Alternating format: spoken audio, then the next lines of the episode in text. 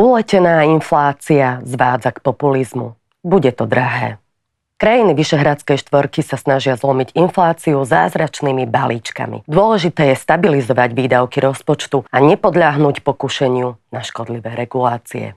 Dávno nevýdaná vlna zdražovania vyvolala vo vyspelom svete nielen znepokojenie obyvateľov, ale aj paniku medzi politikmi. Krajiny Vyšehradskej štvorky, kam okrem Slovenska patria od roku 1991 aj Česko, Maďarsko a Polsko, majú každá vlastné zbranie, ako zabojovať s infláciou. Na programe dňa je umelé obmedzovanie cien potravín, palív, energií či nižšie dane.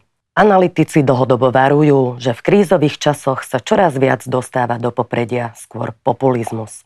Vláda Eduarda Hegera sa touto cestou zatiaľ nechce vydať, aj keď má Slovensko v porovnaní s ostatnými členmi V4 v boji s infláciou najviac zviazané ruky. Slovensko má v rámci krajín V4 najmenej nástrojov na zvládnutie pandémie, keďže nemá vlastnú menovú politiku a finančne na to dopláca najviac. Z bývalej V4 sme len my členom eurozóny a používame euro. Ostatné krajiny, Česko, Maďarsko aj Polsko, majú vlastnú menu a tým aj menovú politiku. Európska centrálna banka na ne nemá prakticky žiadny vplyv. Objasňuje pre trend analytik spoločnosti Across Private Investments Dominik Happel. Od vytvorenia eurozóny pred 23 rokmi sa inflácia hýbala väčšinou maximálne do úrovne 2% ročne. Pandémia to zásadne zmenila a v súčasnosti už v rámci eurozóny vyskočila na 5%, čo je 20-ročné maximum.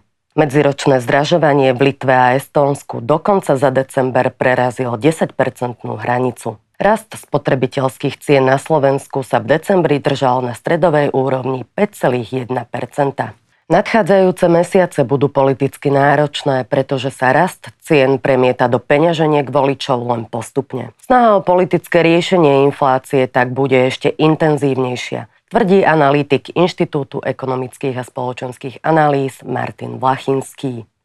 Vlády krajín V4 z pravidla pokrývajú zdražovanie zastropovaním cien niektorých tovarov či služieb, ale aj nižšou daňou z pridanej hodnoty, hoci len na pár mesiacov. Pravidlá Európskej únie to umožňujú. Znižovanie daní v rozumnej miere dokonca odporúčajú.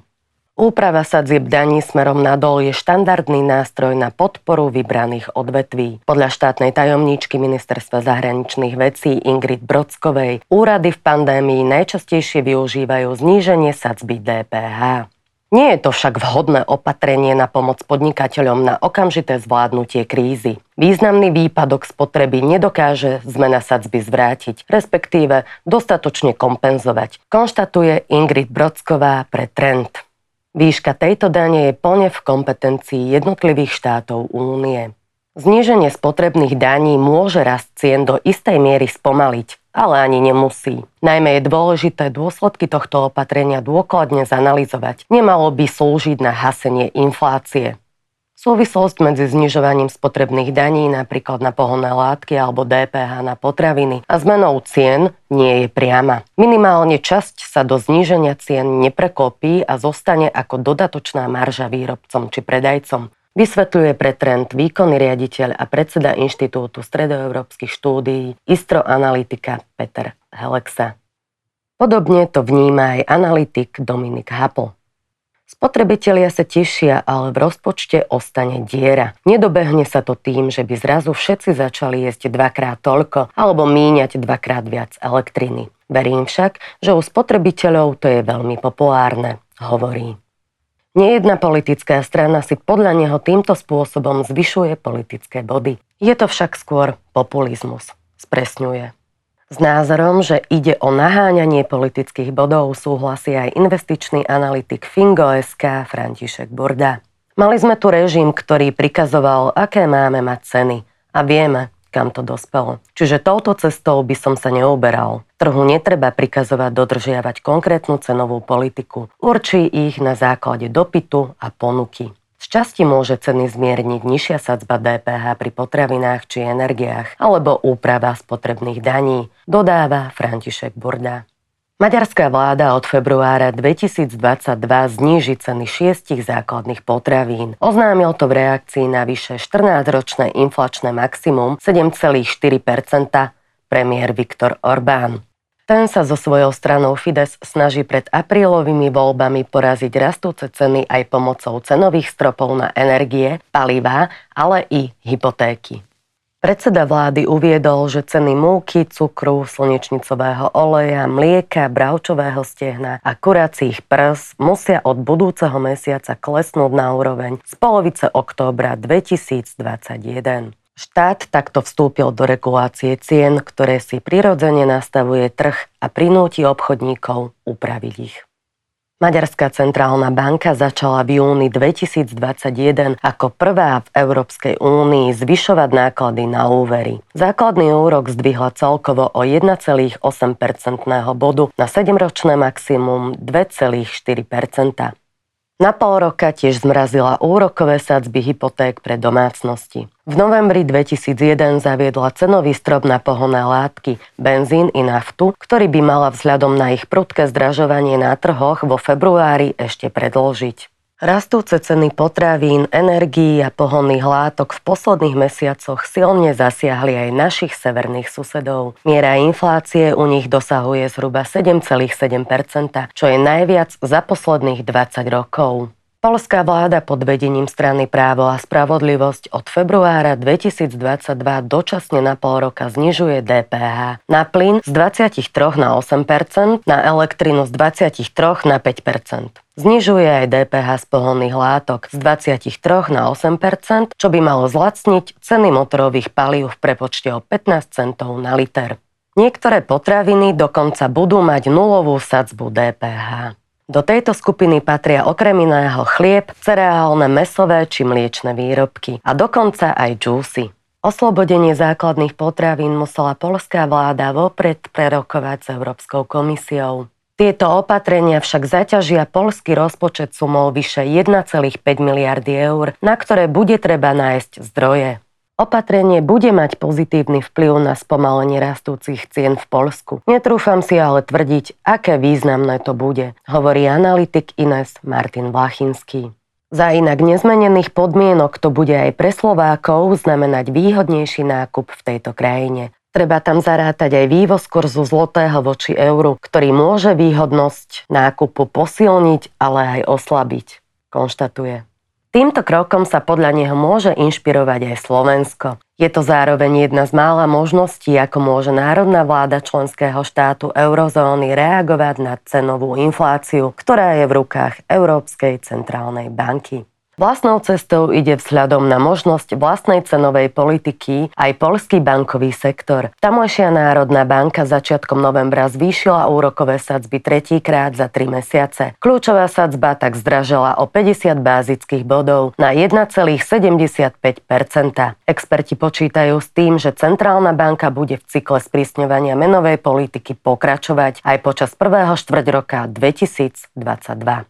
Analytik Polského ekonomického inštitútu Jakub Rybacký predpokladá, že kľúčová sadzba vzrastie minimálne na 3% Predchádzajúca vláda Andreja Babiša za vlaňajší november a december znížila DPH z 21 až na nulu za dodávky elektriny i plynu. Nová vláda Petra Fialu to však predložiť odmietla.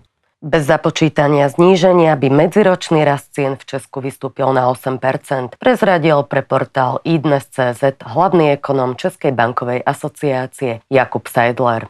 Priemerná ročná inflácia v Česku v Lani dosiahla 3,8%, čo bolo najviac od roku 2008.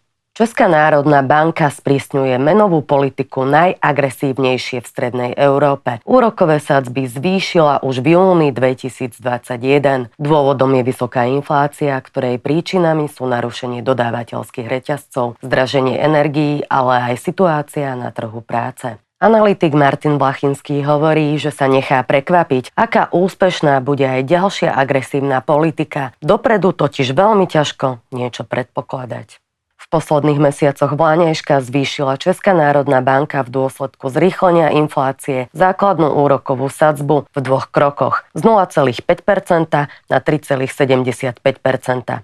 Zatiaľ, čo ešte na začiatku roku 2021 platili podľa štatistík Českej národnej banky firmy z nových pôžičiek ročný úrok v priemere 1,43%, koncom novembra to už bolo 4,46%, teda trikrát viac.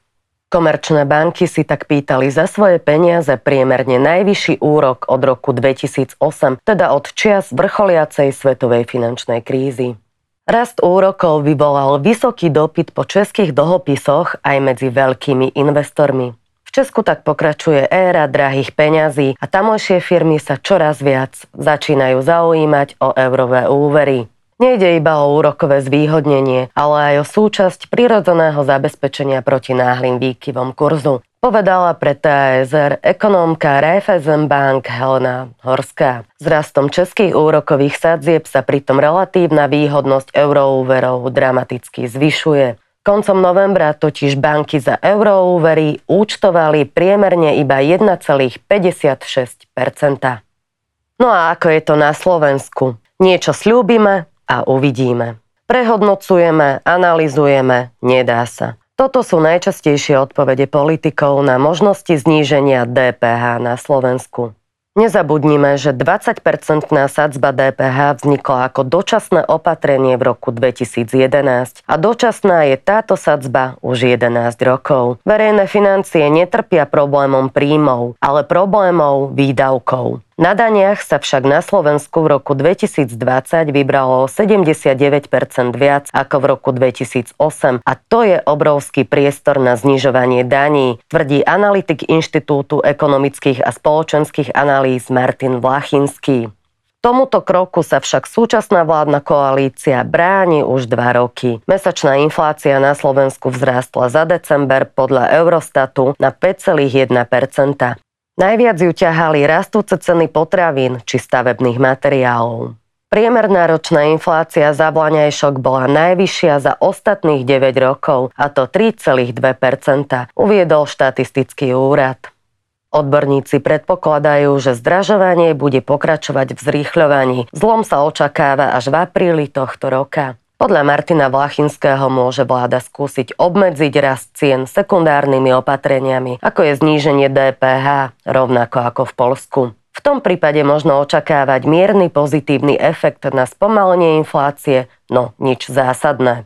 Naopak, obrovským oblúkom by sme mali obísť reguláciu cien, ktorú zavádza Maďarsko. Regulácia cien je ešte väčšia hrozba ako inflácia samotná, pretože nie že s infláciou nič nerobí, ale ešte aj znemožní ekonomike reagovať na ňu. Je to ako pacientovi zahodiť teplomer a tváriť sa, že je už vyliečený. Vysvetľuje pre trend Martin Vláchinský. Nižšiu DPH dnes uplatňuje 20 z 27 krajín Európskej únie. Znížiť ju na 5% z 20, aj to len pre gastrosegment, ešte pred dvomi mesiacmi prislúbil minister financí Igor Matovič. Podmienil to však schválením jeho daňovej reformy. Minister hospodárstva Richard Sulík dokonca navrhuje, aby v tomto prípade gastro stratilo možnosť uplatniť si nadmerné odpočty DPH, čo môže byť v rozpore s pravidlami Európskej únie. Problémom je vysoký verejný dlh, konkrétne záväzky vo výške 59,7%